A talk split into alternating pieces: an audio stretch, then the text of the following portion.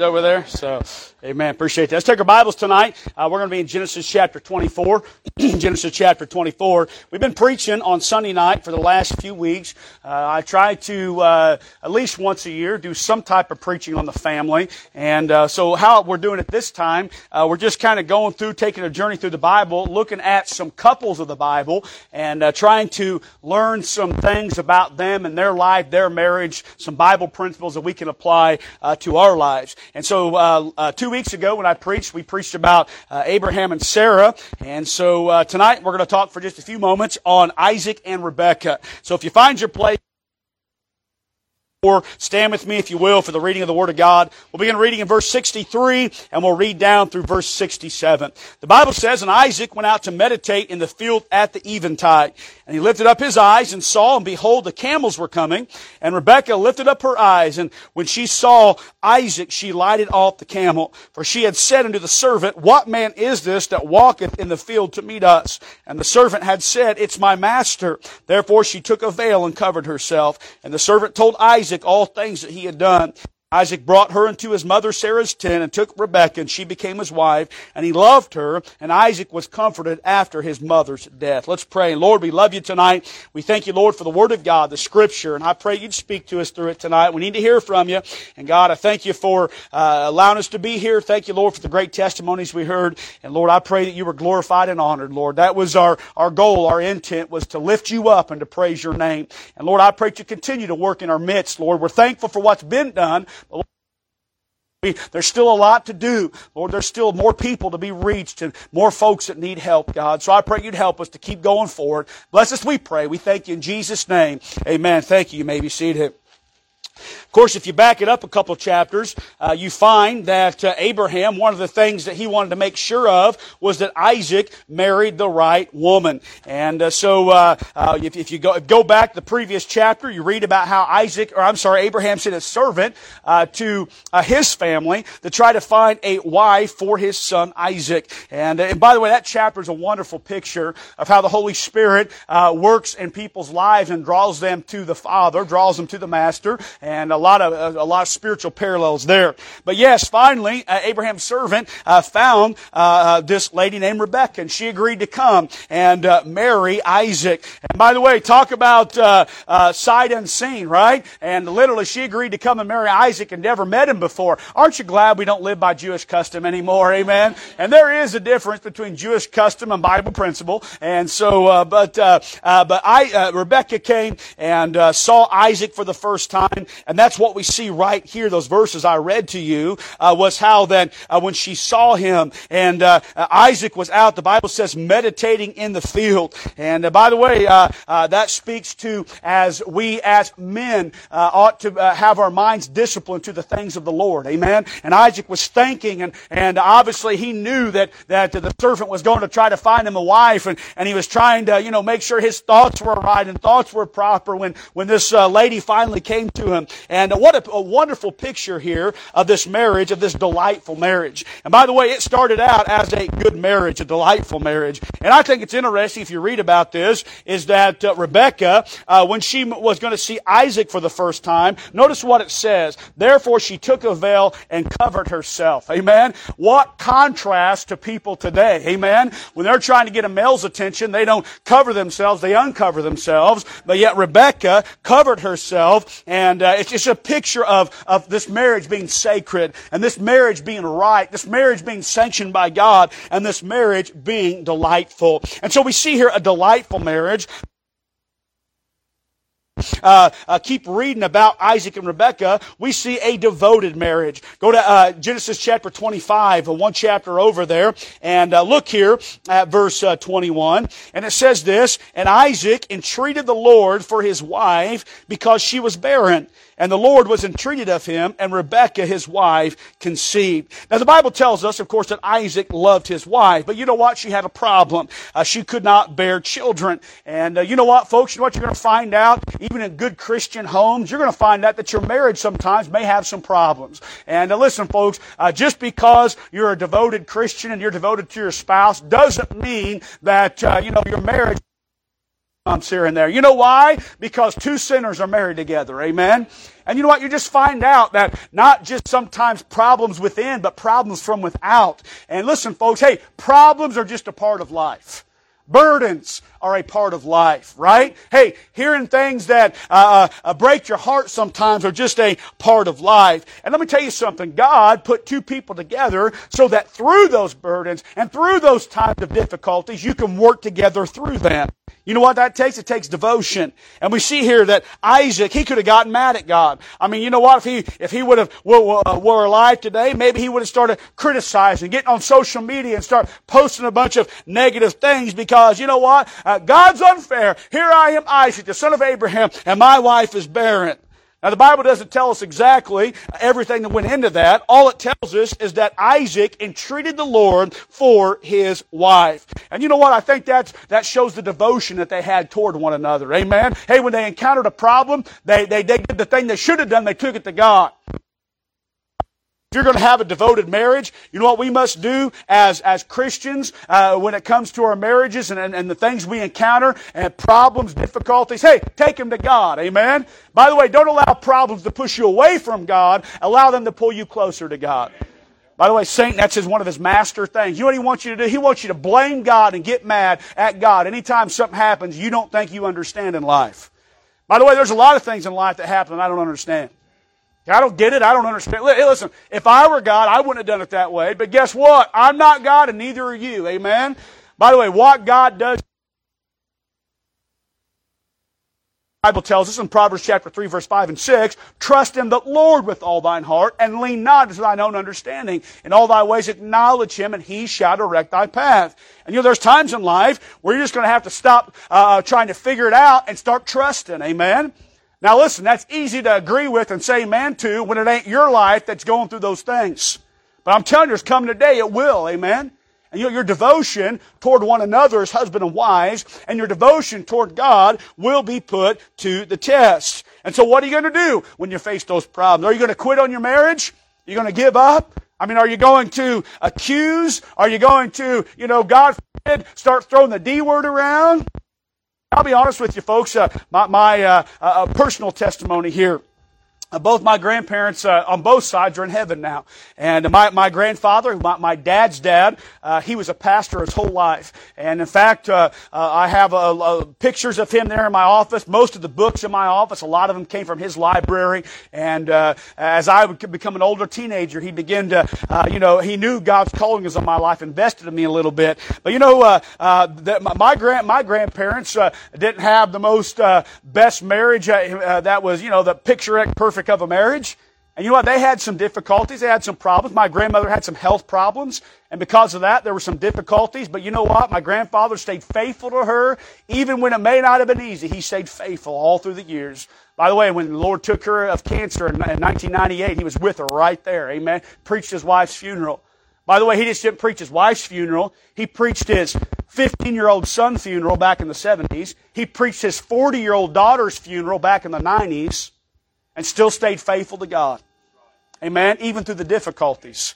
And you know, I stayed faithful to my grandmother. And folks, I'm just saying, uh, you've got to decide that your marriage is going to have to be devoted. Amen. By the way, when you get up and before God and witnesses, you know what you say? You say something. You say vows.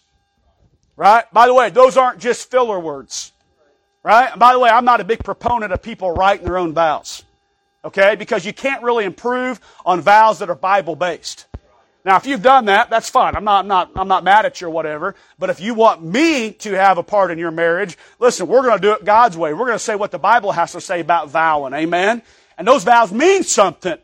Right? And so, uh, uh we need to be uh, uh, devoted.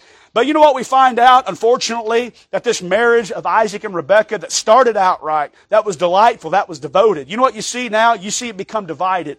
Look, if you will, there in verse 28 of uh, Genesis chapter 25. Of course, some time has gone by. In fact, probably more than likely from uh, verse um, uh, 20 that we just read, uh, or verse uh, uh, yeah 19, 20 we just read, all the way down to here has been probably around 40 years. So some time has gone by. Okay, but look what we see here, verse 28. And Isaac loved Esau because he did eat of his venison. Good reason to love somebody. Amen. No, just kidding. All right. But Rebekah loved Jacob. And man, you know what you begin to read in here as you begin to start reading about Isaac, eh, or I'm sorry, uh, Jacob and Esau and Isaac and Rebekah? You know what you read? Division. Division. And by the way, somewhere along the line, something happened. God doesn't give us the details on it, but you know what you find? That this marriage become divided. By the way, we know that's true because as Jacob connived to steal the blessing, by the way, guess who was feeding him all that stuff? Mama was. Right? Trying to play one son against the other son to deceive daddy. That's called a divided home. Amen? And you know what? That's not the way it ought to be. And by the way, God doesn't want our homes divided. Right? God wants our homes united, just like He wants His church united. Amen? And uh, I think we experienced that through these testimonies tonight, but the unity of the Holy Spirit of God. By the way, Satan hates it. He hates unity. Amen? He hates it. And that's why his number one plan to destroy a church. We actually heard some testimonies tonight of some, some of you folks who belong to other churches, who those churches are no longer, or if they are, they're a shell of their former selves. And let me tell you, more than likely, if you could trace all that back, you'd start peeling the layers of the onion back, you know what you find out? Satan got in and caused division. Amen? And let me tell you something, folks, if we're going to make it seven years, eight years, nine years, till Jesus comes, we got to stay united. Amen. And by the way, not this stupid, hey, let's join hands, uh, sing kumbaya, we are the world garbage. I'm not talking about the world's unity. I'm talking about biblical unity. And let me tell you what we, we, we unite around the Word of God. Amen. That's what we unite around. Thus saith the Lord. Amen. And let me tell you something. If it's true for a church, it's true for a home. Right? And let me just say this. Don't let Satan get in and divide that home. That means this. Dads, guess what? You got to be the spiritual leaders of your home. Mamas, you need to get behind daddy as he's trying to lead him, back him up. Amen? He ain't always going to get it right, but you back him up anyway.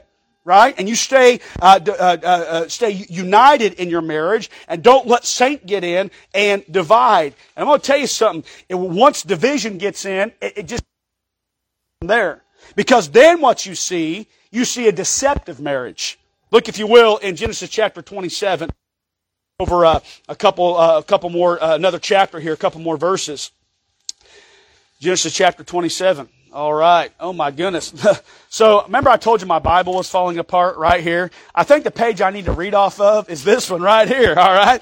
I've got to get a different Bible. I guess if your preacher's Bible is falling apart, that's a good thing, right? Uh, what, what's the old saying? A, a Bible falling apart usually belongs to someone who isn't, right? And so uh, all that to say, I'll be upgrading soon, okay? So I'm going to read right here off the scripture. Uh, but uh, uh, Genesis chapter 27, and uh, look what he says here, beginning in verse 22.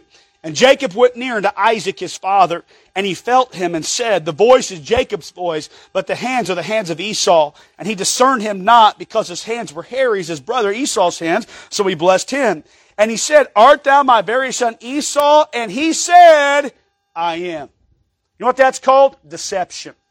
Amen. And by the way, you know where that was, was learned from? It was learned from what they saw, at least from mama. No doubt Isaac probably had a, a part in some of that stuff too. Amen. But you know what? A deceptive marriage. And notice how this thing keeps going down and down and down. Amen. Now folks, let me just say this, alright? One of the most important parts of building relationship, particularly when it comes to marriage, is honesty and trust.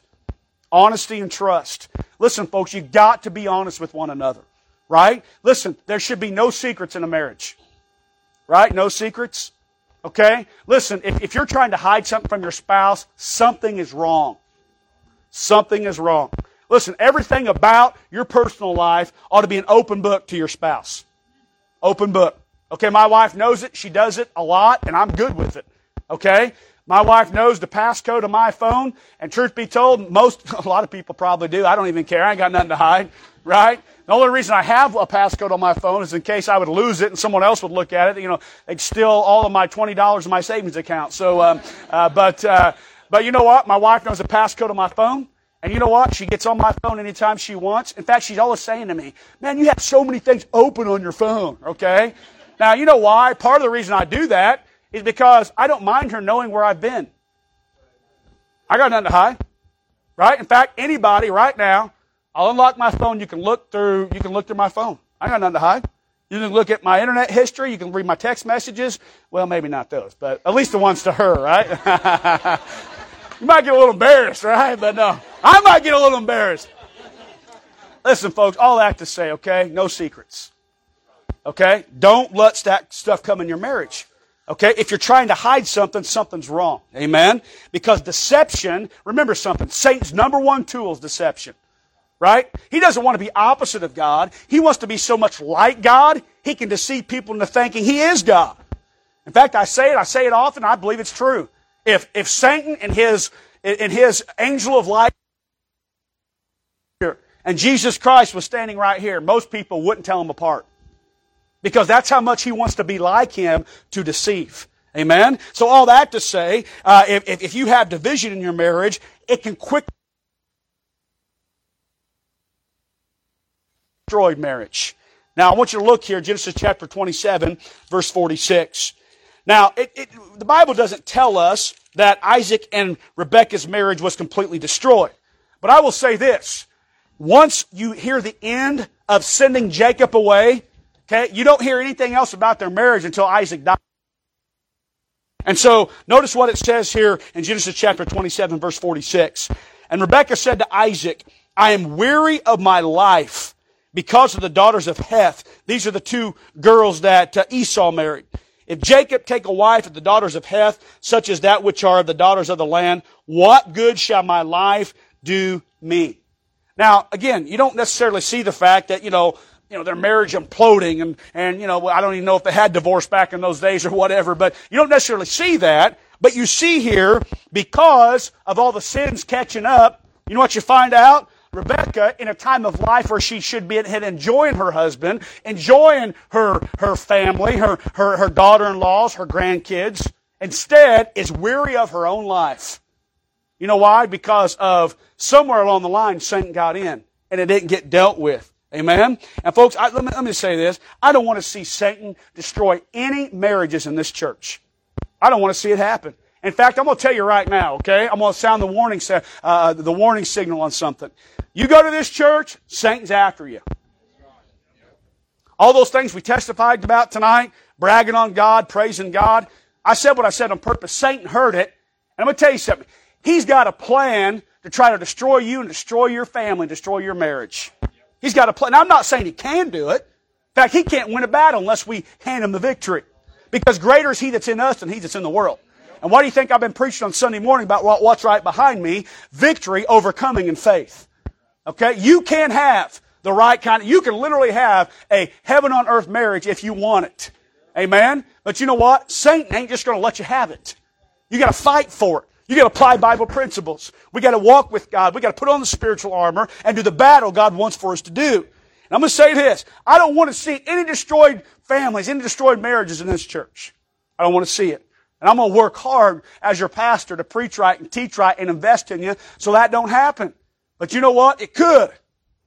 By the way, my marriage is susceptible to it. Every marriage is susceptible to it. Unfortunately, you know how many pastors that I've heard whose marriages have imploded somewhere along the lines because Satan got in, amen? That's why I implored for you to pray for me as your pastor. I need your prayers, folks, I'm telling you, amen? I'm made out of the same flesh you are. Okay? And I gotta fight the same battles you gotta fight, maybe a little bit more, because Satan comes after men of God, right? And I'm not whining, I'm not complaining, I'm just, I'm imploring for your prayer, amen? But listen to me, I don't want to see Satan get in and destroy any marriages. And you know what? I don't think you do either, amen? So that's why as Christians, we need to do what Jesus said. In fact, let's, let's close by going over here. Famous passage of scripture. I don't think we sung about it this morning, uh, but we normally do. Matthew chapter 7. And I love this passage. Of course, this is Jesus closing out the Sermon on the Mount and uses that wonderful illustration about that song that we sing every Sunday morning, or, or, most Sunday mornings, about the wise man and the foolish man. And notice here what he says in chapter 7, verse 24. Therefore, whosoever heareth these things of mine, here it is right here, folks, and doeth them. Doeth them. I will liken him unto a wise man which built his house upon a rock. And the rain descended, and the floods came, and the winds blew, and beat upon the house, and it fell not, for it was founded upon a rock. And everyone that heareth these sayings of mine, and doeth them not. By the way, isn't that interesting? Both people hear. So the distinguishing matter isn't the fact that you're here just necessarily hearing. I'm thankful that you're here hearing. I'm thankful that you expose yourself to the Word of God and listen, but that's not the distinguishing matter.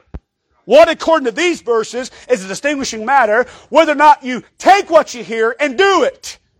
Because if you do it, your house will be found upon a rock, and when the rains come and the winds blow, and they're going to come, your house will stand because it was founded upon the right foundation.